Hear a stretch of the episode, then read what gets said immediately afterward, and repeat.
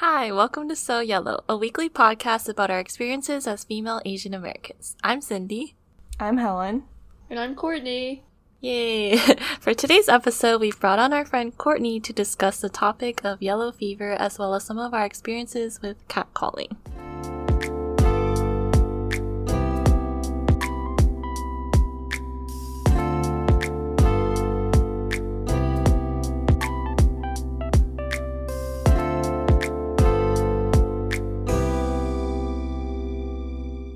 Okay, so to start off, Courtney, do you want to introduce yourself to the audience? Sure. Hi, everyone. My name is Courtney. I'm a recent graduate of UVA, just graduated class of 2020. Um, I am Chinese and I'm from New Jersey. So growing up, I was in a pretty white dominated uh, suburban environment. And I think that really shaped a lot of how I approach diversity, the need for diversity and inclusion nowadays. I did a lot of work in that with my Asian interest sorority, AKD Phi at school, as well as interning for Pride at McIntire at UVA and serving as a mentor for Commerce Cohort. Thank you for sharing that with our listeners. So, I guess we'll just get started and jump into our very first question. So, Courtney, how would you describe yellow fever to someone who has never heard of it before? Yellow fever is my second most hated disease after coronavirus. so I would say that yellow fever is an unhealthy fetishization of Asian women, like sexually. So it's something that groups all Asian women together by common characteristics that we're assumed to have, such as being petite, pale, having long black hair, um, being submissive. And it really kind of takes away your authority and your independence to present an image because people have these assumptions of you if they have this fever. So I think that's how I would that's how I would describe it. Yeah, and then for those of you that don't know, yellow fever is actually a type of viral infection, but to clarify, that's not what we're talking about today. Courtney just gave like a really good definition. So yeah. As we've mentioned in past episodes, Asian women in particular are oftentimes portrayed in the Western media as very docile and submissive, and this kind of makes them easy targets to become like sex objects. So, yeah. Courtney, do you have any personal experiences or any friends that have, may have dealt with this? Yeah, so this is a really timely issue for me because I have been off the dating scene for quite a few years now. So I was in a long term relationship for three and a half years throughout college and I recently became newly single during this pandemic. So I So I've been, you know, doing some market research on online dating apps, talking to some new people, trying to like put myself out there and see what's available when I get to New York.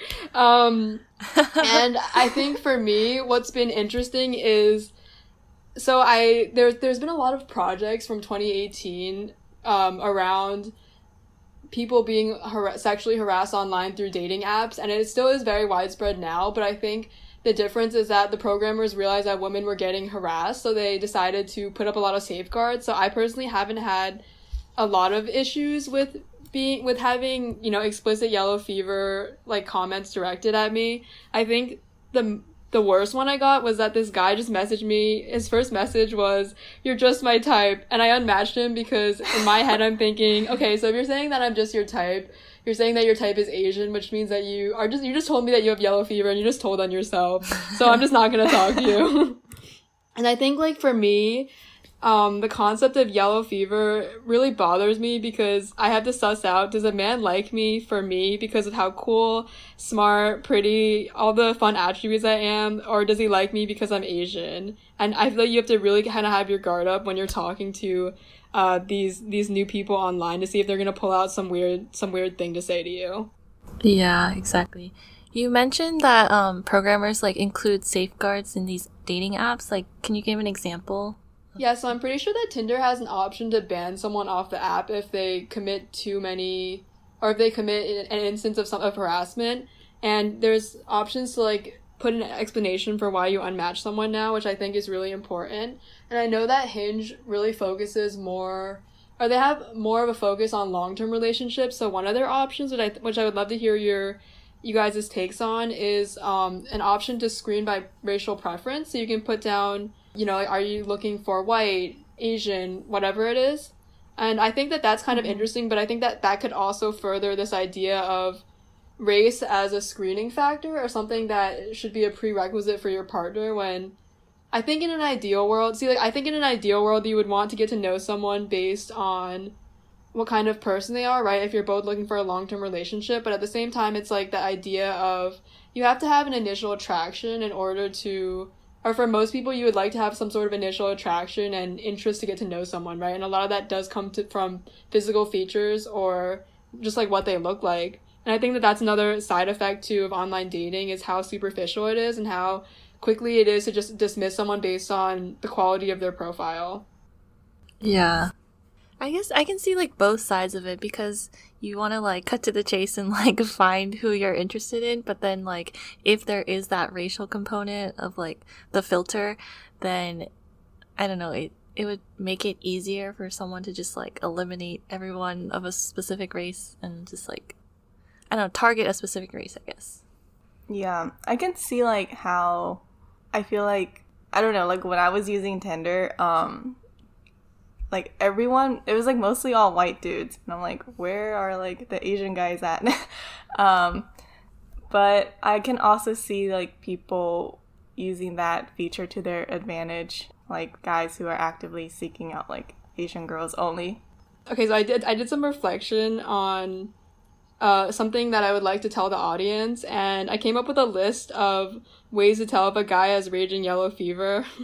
I was thinking like, how can I make this podcast a little like call her daddy ass like with some dating tips? Okay, so if he watches anime and he's not Asian, if he watches an unhealthy amount of anime, he probably has yellow fever. If he is not Asian and is in an Asian interest organization, it's uh, a red flag. I would say that he has yellow fever if he has learned Chinese or Japanese or whatever, or like does that kind of thing possible. Oh, also, you can look through his Instagram, who he's following on Instagram, and see if he likes, if he follows those Asian, like Asian babe, Asian girl accounts, whatever, or, or Asian influencers. That's a huge one. And also, you can definitely do some detective work, work and go through his dating history and see what that looks like. so, just some life pro tips from Courtney here. Wait, the Instagram one, that's I remember um, meeting this guy and I had a feeling that he had yellow fever and then I was looking through who he followed and like most of them were Asian girls. And oh, it was same for his Facebook friends too. He was only friends with Asian girls. There were like no no one else. I met a guy like that online where I feel like he followed every Asian woman in the tri state area because he was just mutuals with all of my Asian friends. And it was the weirdest thing. It's like, are you trying to slide into everyone's Facebook messages and get your Asian girlfriend that way? Like, I don't understand. There was a guy like that at UVA too. And he just like knew my name at the dining hall. And then I had no idea who he was. And he wouldn't tell me like how he knew me either. I feel like a lot of these guys get this image of Asian women from porn and from anime. And I think like porn is a very insidious problem and when it comes to like sexuality because it gives you a lot of like everyone knows how it gives you these inflated expectations or these warped views of how the world should be or how people act in these very intimate situations and it often like capitalizes off these like really terrible stereotypes or um also like by making Asian women seem more young or seem like very you know they they exoticize you as they exoticize your image to sell you like sell this idea of this Asian woman to men. And I think that that's something that like so when I so since I'm newly single and I'm going through this whole navigating this whole talking to new people online dating world kind of thing I also have to have my barriers up and kind of think and kind of suss out the person and suss out like what the extent of their interest is in me, like whether it's purely physical or if they actually want to get to know who I am. Yeah, do you like have any tips on that?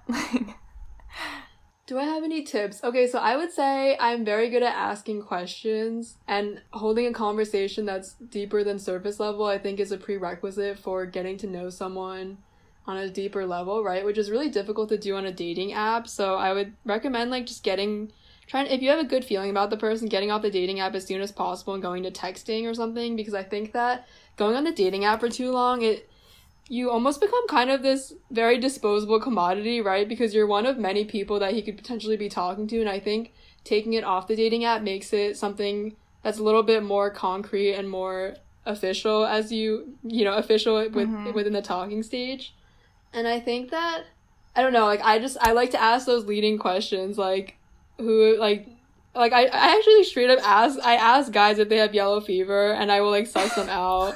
Because honestly like I, I'd rather be upfront and just kind of know like try to figure out like what what their idea of dating looks like and like what their ideal partner looks like. Although I think that that's also I don't know because I'd love to talk about the idea that preference like what what the difference is between a preference and a fetish right? Because this is something that I've struggled with a lot with my friends. Because I think the norm is that you date within your race, right? So if an Asian woman dates an Asian man, it's seen as normal, versus if an Asian woman dates, say, a white man or a black man, it's seen as something outside of the norm and something that uh, people have a lot of may have a lot of input on or may have a lot of beliefs on like why that's good or why that's bad. Um, so I'd love to hear you guys' like takes on what you think that where you think that distinction lies or like if there is a necessary distinction to be made. I have thought about this a lot and I really don't have an answer yet because I think there's just like a very fine line like where do you draw the border and it's like it's also very subjective, I guess. It's like a social phenomenon, you know, it's not like a concrete thing you can like say like, "Oh, you have this fetish or not." I don't know. Like I don't know because like of course everyone has their own preferences, right? It's just like the extent that people show it or like go about it, I guess. Yeah, I think racial preference is like dependent on like the person like where the person grew up. Like I feel like when you're surrounded by I don't know, like if you're a white person and you're like, I don't know, surrounded by Asians growing up and like that's the norm and maybe you just like think Asians are more attractive. I don't know. But I think it becomes a problem when they are they like the other person like based on these stereotypes. Like they're they're docile and like they they're gonna like behave this way. But then i guess it's difficult to like point out because mm-hmm. no one would ever admit to these things you know? Like i only like you because you're asian and whatever. That's why i think it's so important to go off the patterns of behavior and do some of that necessary detective work as a woman of color. Um because like I think it's, it's it is very difficult to question where that distinction is between a preference and a fetish, right? Because it's very common to say that people prefer blondes or they prefer brunettes or they like blue eyes or they like green eyes. And like aren't those also pretty racialized characteristics as well because mostly Caucasian people naturally have blonde hair. And that's something that I've thought about as well, right? Where it's like saying that you like blondes also can come with some harmful consequences because blondes can be stereotyped as dumb or like just dumb and pretty, right? And I think the difference is that with yellow fever, there's a lot of historical oppression that Asians and Asian women have faced specifically in terms of like the ongoing sex tourism that a lot of foreigners participate in to like Vietnam and the Philippines, or a lot of sex trafficking, or the painful history of comfort women in the wars, right? And these are all things that have led to our portrayal in modern media or by certain men because I think there's this idea inherent to a lot of heterosexual men's views on sex that women are a conquest, right? And that's like seen when they're like, oh, I've never gotten with an Asian girl before. You could be my first one. Or I want to, you know, people say they want to taste the rainbow, which is such a gross way of putting it. God. Um, but it's like they're seeing you as some kind of experience and something disposable to just like use once and throw away as opposed to a full functioning woman, which is also kind of disgusting. Mm-hmm. I remember I was working at my parents' restaurant once and I was like in I was in middle school. I think I was in 8th grade. And this white guy comes in and then he starts like talking to me and then he asked for my number and I was like I told him my age and then he was like, "Oh, you just uh, you're so tall." um but then like he started like flirting with like the all of the other waitresses and he like moved on and he's like trying to get their numbers and Yeah, I just had a lot of like scenarios where like customers would like comment how like beautiful Asian women were and I just like grew up like listening to these things. I guess they all thought I was like older than I was, but it was just very like unsettling. I think beauty standards also has a lot of overlap with this, where people think that they're doing you a favor by saying, "Oh my god, you're so pretty for an Asian," or "Asian women are so beautiful. I love your slanted eyes. I love your you know, like what, what do they call them? Like almond shaped eyes and golden skin. Oh, I'm literally gonna yeah, vomit. Yeah. But by saying that, there's also like a lot of colorism behind those remarks, right? And a lot of this idea that all Asians look the same when they completely exclude Indians from the picture. And they don't that's not even part of what they think of. And also I think there's also a lot of cheapening of your culture because they'll pick up on the most easily transmittable parts of your culture, like um, really cheap shots with like Chinese food or using chopsticks or going to Thailand or some random Asian country on their summer trip post grad and think that that's an, also another way to relate to you when I think that since we're in America and we have such diverse opinions, like we'd want to be seen as people first and not just like a product of where you come from, I would say. Like, although I know that is like a very important part of identity, but it's like, I don't know, like if anyone has ever been catcalled by someone saying ni hao or trying to like relate to your culture that way, but it just feels so disgusting that they look at you and all they prescribe to you is they're Asian. Let me say something that, you know, relates to them because it's from mm-hmm. their country, even if it's like probably not, might not even be the country that you're from, honestly. Yeah.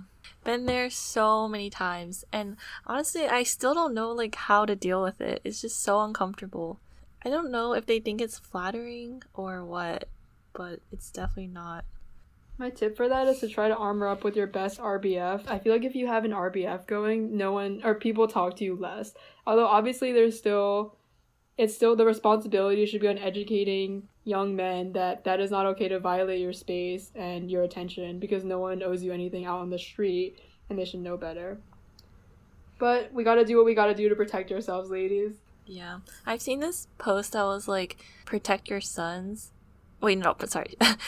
It was protect your daughters but then it was like crossed out and it was like educate your sons which like yeah why is all the responsibility on the daughters to like just hide away from like the dangers of the world? Like why can't you teach like these predators like what's right from wrong you know?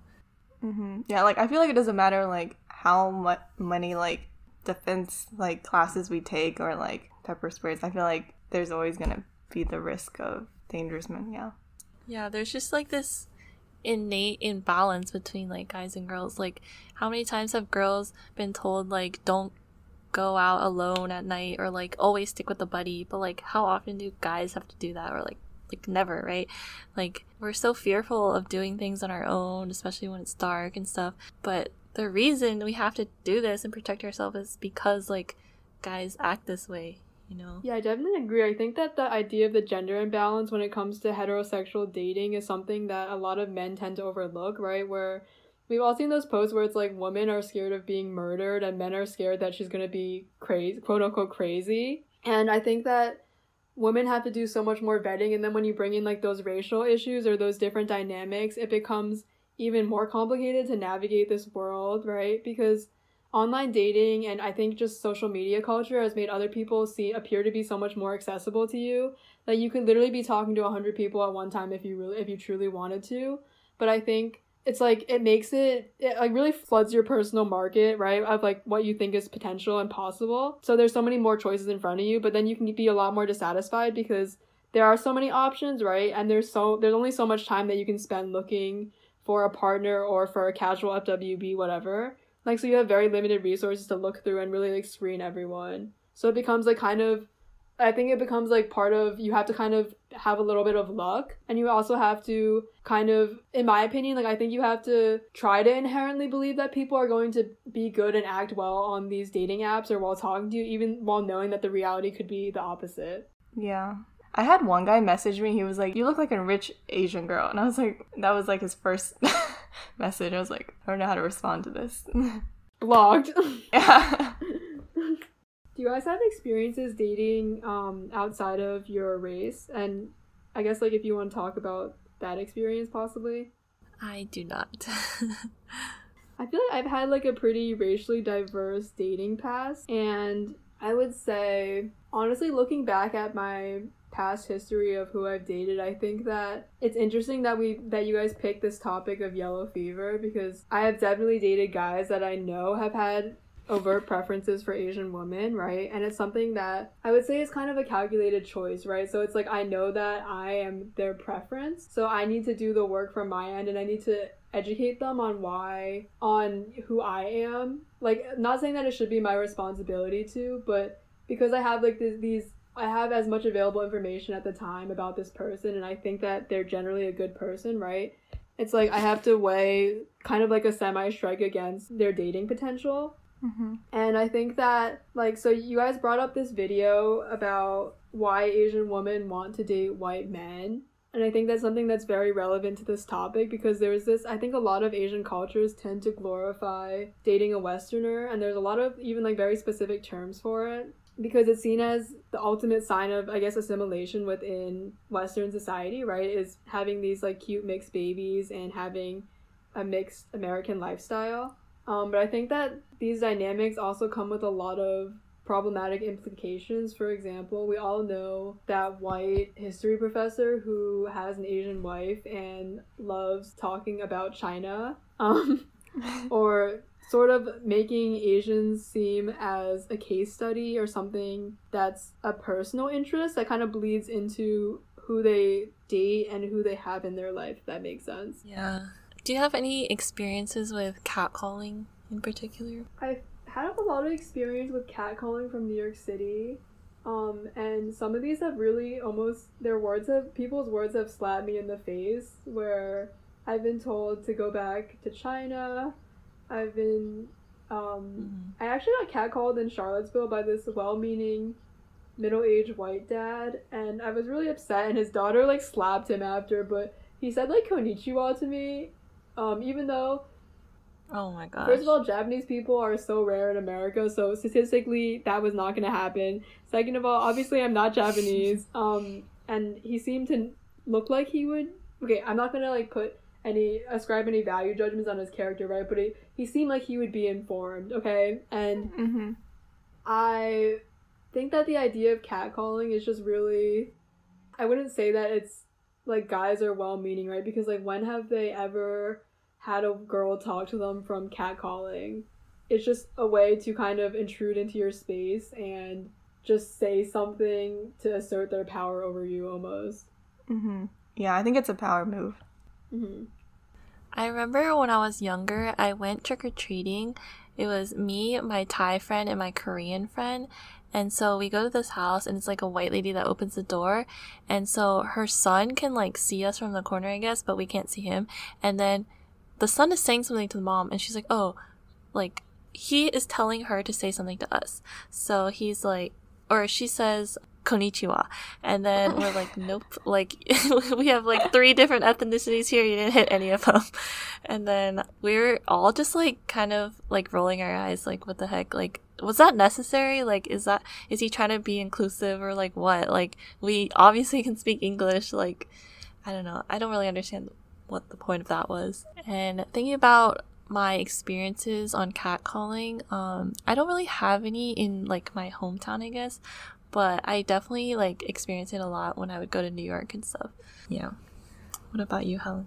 Yeah, mine was always either like in DC when I interned here or whenever I visited New York. Or like just at my restaurant, like customers would be creepy. There's always like this fear in me of like, oh, what's gonna happen? But then also, I don't know how to respond, and I'm afraid like my response might tick them off, and so I mm-hmm. have to like quickly like think about my response in my head. Like, I don't want to make them angry, but I also don't want to give them like the wrong idea. Yeah. Like, sometimes I'm afraid like just silence will like make them angry, you know? Mm-hmm. I remember when I was younger at my restaurant, like I didn't really like, understand what was going on when they made these comments, and since they were customers, like I didn't, I felt like I had to keep talking to them, you know, because I don't know, they're the customers, and yeah. Feel like it's really hard when you're in a service industry position to fight back or say anything because it's really hard to say it without feeling rude or abrasive. And I think it's even the case when you're catcalled because you're also like while you're also scared for your safety, it's like also you have to go out of your way to go back to that person and be like, what you said wasn't okay. Like, why would you say that? And I think that's also something that's been conditioned into us as women, right? Where it's like you should be polite, you should smile, you should be nice. And it, it can be hard to break free of that conditioning sometimes. Do you ever get guys that tell you like, "Oh, you should smile more," or like, Yes, I was just gonna say that. Heard like, oh, pretty girl, like, why are you frowning? Like, what's mm-hmm. bothering you? What's wrong? And I'm like, you, you, like, you're the problem. like, you are what's bothering me. Do you guys find that it feels safer to date within like to date other Asians or like because I feel like for me I've always said that I would like my men with a little bit of culture and I tend to go for guys who are therefore not white, right? Because I think that they can relate better to my experiences. And that's why like I've also I think the idea of being whitewashed is something that's also applicable where you see like you can see like there's some Asians, right, at UVA who have very white heavy friend groups or social groups and they tend to date only white people. And for me it's like I think that comes with those that comes with interesting considerations about what it means to be Asian American and like what it means to practice your culture in America where it's so diverse and there's so many different options for who you could talk to or who you could be friends with. How do you guys feel about like people who's like an Asian person that says they only specifically date like white people? I like high key hate that. yeah, it's so annoying. But that was me when I was like in middle school, cause I just yeah back then I just did not like being Asian, and I was just like brainwashed by the media into thinking that, you know, Asian guys are nerdy and like not cool. Yeah, I feel like this can go back to the our discussion about the difference between like racial preference and racial fetishism. Mm-hmm. Um, because like you're allowed to have your own preferences, right? But like I don't know, just saying that you only date a specific race completely discounts like literally everyone else in the world. Like I don't know how I feel about that. Oh wait, uh, for me it wasn't like only white. It was like anyone but Asians. oh. yeah, I went through that phase too because I remember when remember when the beauty standard on Tumblr was like really pale, artsy white boys. I was like, oh my god, that's gonna be my future husband. And and then I grew up and started thinking critically about race and myself, and I was like, never mind, nope. yeah, yeah, it's relatable. Um, so, what do you think are some of the consequences of Asian fetishism? I was just gonna talk about. I brought this up in like a previous episode, but just like how in the porn industry, like yeah, in the porn industry, like a lot of the videos that are tagged that are like more violent, I guess, or rough. It's like they usually have an Asian woman in it, and then that will like lead to the rise of like usually leads to the rise of like domestic violence against Asian women. Yeah, it's I think it's it's a really heavy topic, right? How porn like normalizes sexual abuse against women and it normalizes non-consensual situations or situations where the woman is put in less power than the man, right? And it's and it's seen as something that there's no there's no reflection around it. It's just seen as something that happens and the woman is super willing and they don't discuss boundaries, they don't talk about preferences or anything. It just the scene happens and that's that. I think that that's definitely a super unfortunate consequence of being fetishized by a patriarchal society. I would so um this I, I can like talk about this designer I found called Ada Chen and she's she made a line of racist comments that she got on her Tinder profile. She made it into she made them into earrings and she made it something very functional and very like something to kind of poke fun at and publicize for the world. Mm-hmm. So I think that that's another interesting consequence of I would say like online dating specifically, right? The public platform that is given to all the abuse that women face on a daily basis because it's coming from strangers. It can come unfiltered. It can come from all different sources. And there's so many places online where you can find these like awful messages, like just like on Reddit or on Facebook, like as memes. So I think that that's a reaction to the consequences of it. And I think that it's really hard to like propose possible solutions for being fetishized by the media and by men because I think that requires a systemic or a systemic system, systematic. I learned the difference between these two, but um, one of those words it takes a look. You have to take a look at this the whole system and how it's operating to tell women what they can and can't be and try to I think institute change within your own social circles. So that's something that I need to be better at as well as like calling out my friends' preferences versus their possible verging into fetishization. And also like when I am thinking about dating in my personal life like also trying to be more firm about that and thinking about how like why it's harmful. And like think like that someone is passing a value judgment on, on you for the basis of your race and like certain physical characteristics that you may or may not possess based on that. So yeah i would just advise I think like it's really important to sit down with yourself and unpack a lot of your own views, but also go outside of your normal social circles and talk to people that you might not normally talk to and become a little bit more challenged on certain subjects and the nuances of them. Because or else like you're gonna end up in this echo chamber where you all just agree with each other and have the same views on things. Yeah, I completely agree. Um, I think like another consequence is that the actions of a few can ruin the reputation, I guess, or like I don't know how to word it. Like create this representation for like a whole race. So we were talking about earlier how like on Tinder we'd be like wary of like a, a white guy, like oh, do they really like me for who I am, or do they, you know, have yellow fever? And so like of course not all white men are like this you know but like the actions of a very few like impact the whole race i guess mm-hmm. I sent you guys a video, but the guy was talking about. He said that the same Asian girls who speak up about yellow fever are the same ones who date only white men. And then, mm, like. I did not agree with that. yeah, and then, like, people in the comments were agreeing to that too. And they were also bringing up, like, AOC. They were like, she hates white men, but she's dating a white man. I feel like that's the complete opposite. I, I think if they're okay with dating white men, why would they bring it up as an issue? Because it's not an issue for them. Yeah, exactly. I, yeah, like, I only, I feel like the people that I know that brings it up, like, they usually date, like, non white guys, or they've dated, like, guys who weren't white, and, uh, yeah, I was just very frustrated hearing that. yeah, I think it's an interesting, definitely an interesting stance that this guy takes, and I think where he's coming from is kind of this idea of like selling out to your race, right? Where it's like if you claim to be such a proponent of Asian American interests or Asian interests, whatever or whatever it might be, then why would you date someone not from your culture? And I think that that also uh, erases a lot of like I'm not gonna like be a spokesperson for white people here, but I think that also erases a lot of like uh what the white experience or the fact that like white people and people of every culture can be willing to learn about you and to support your cause right? And that's something that i also need to think about as well with myself right? When i said that one of my preferences is that like i would like like i think that it's easier to relate to people of color which is why like i prefer like strongly prefer to date other people of color.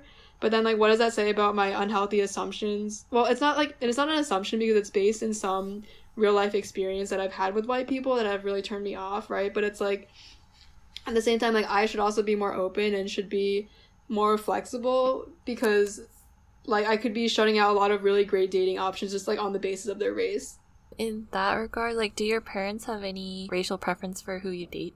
Okay, yeah, so I've never dated an East Asian, like I never dated dated an East Asian guy before, and they would love for me to bring home someone Chinese, so that we could have a nice little Chinese American experience, celebrate Chinese New Year together, like do hong bao, and um, so they can, so we can raise our kids in like a very Chinese oriented household. mm-hmm. um, but I think they've accepted the fact that their daughters are probably not going to like just based on statistics and based on our history, probably not going to end up with a Chinese man. and I think they're starting to come to terms with it because they realize that the, so the reason that my parents love America so much is because of the political freedom they have here, right? To be able to speak out and the diversity of opinion and thought. And like obviously that's going to carry through when you grow up here. So like I think that they've accepted that their daughters are going to date and get to know a wide variety of people and whoever we end up with in the long term should be someone that like yes shares similar cultural values i would say like in terms of how we want to raise a family um how you approach giving in a relationship and like things like that but shouldn't necessarily be defined just on race.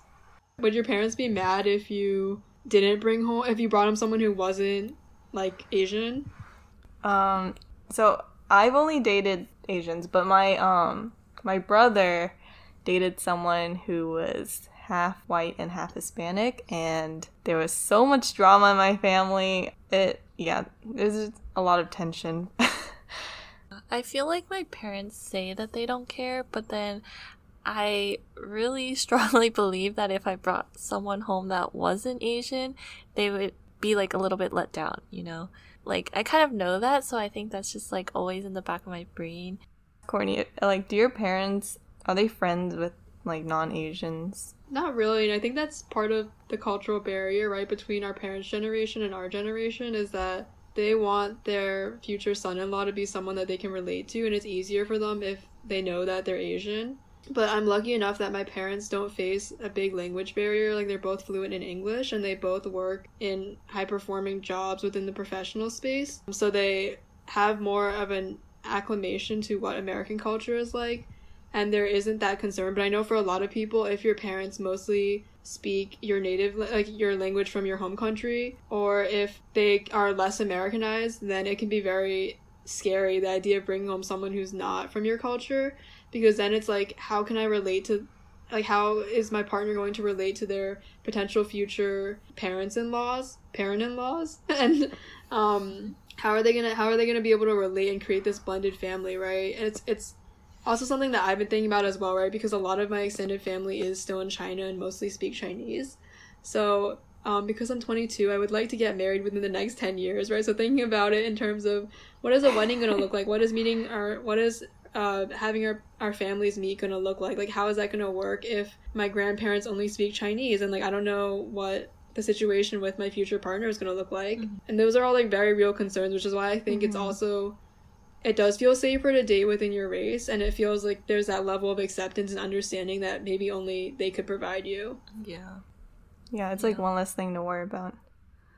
My parents, I feel like their entire friend group is like Asian and specifically like Fuzhounese, and so it, they're just kind of stuck in this bubble. Like they all have the same opinions, and so they just like bounce their ideas off each other. But they're like they're the same ideas, you know. So um, they just like have this idea of like what a marriage should be or what you should look for in a partner, and it's like very superficial and like stereotypical things. And my uh, dad said to me once that the only thing he wants is that he will be able to communicate with my grandchild.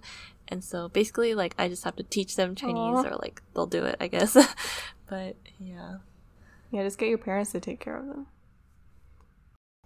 I think we can frame a lot of this conversation in a broader sense as the continued violence and oppression of women, but also thinking about how important it is to acknowledge. So I know you guys talked about intersectionality in a previous podcast, right? So how important it is to acknowledge where people come from and their respective their perspectives and their experiences that are so inherent that are so intrinsic to who they are as a person because it really shapes how you move through the world and it really shapes a lot of your interactions with even strangers, right? As we talked about on catcalling and going on online dating, trying to navigate that. So I think it's just very important as a fellow human to try to understand more of the human condition by like talking to people, talking to people, getting to know where they're coming from and like finding out what maybe prejudices, what assumptions that they hold with them and like why those are the case. Mhm. Yeah, definitely. I think the reason why my parents like have these assumptions about people is cuz they rarely like leave their bubble of friends and like seek out other people outside of like their culture to talk to. I agree, and I think that there can be a lot of there's a lot of racism or a lot of more blatant racism among the older Asian generation, right? Where I know like it's a common, like a, the common theme is anti-blackness in the Asian community, where I know like a lot of friends have expressed the fact that their parents have said that they would be disappointed if their child brought home someone black, um, and that just goes to show you like the closed-mindedness that our generation like yes we're starting to battle but we do also have a lot of issues. Like for example a lot of the asian community does use the n-word or they do appropriate certain elements of black culture right? So it's like learning how to respectfully coexist with other people. And yes like learning more about their culture is really important but doing it in a way that's meaningful and doesn't take away from all the painful history and experiences of those people who are actually spreading the culture. Yeah. I think that a lot of the opinions about other racial groups that my family has is because they that's like all they see in the media and they aren't interacting with these people like day to day in the real world. So then like what they see on media they think is just like real life or like or like they can generalize and apply this to everyone. I think it's kind of frustrating when I like am watching the news with them and they'll like see the news about like I don't know some black people for example committing a crime and they're like see like they're all like that. And it's just like very frustrating um cuz I don't know it's very difficult to have conversations with them about that and like change their opinion because that's all they see like but they just watch the Chinese news Mm-hmm.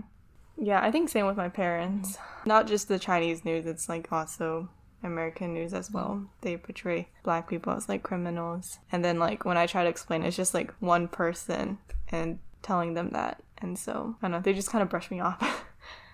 Yeah, I guess it goes back to like what I mentioned earlier about like certain people like from a race like just ruining things for everyone else.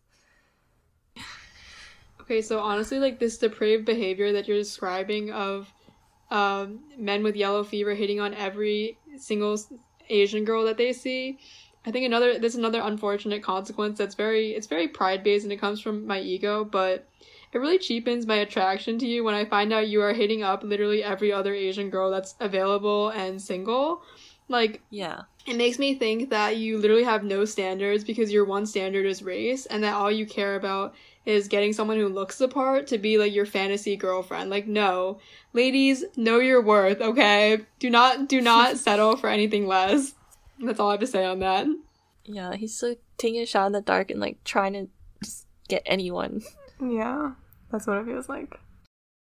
Well, that's it for this episode of So Yellow. Thank you, Courtney, for taking the time today to talk to us about this almost taboo subject. But I think it's really important that we share our experiences so we can let it be known that a lot of us have gone through and experienced these sort of uncomfortable situations. Yeah, and by having these open dialogues about these matters, we can share our insights and ways to maneuver around it and hopefully put an end to it one day. We hope this episode was helpful or informative to any of you out there listening. And with that being said, if you enjoyed what you heard, we'd love if you subscribe to the podcast to be notified of our future episodes. Until next time, Bye.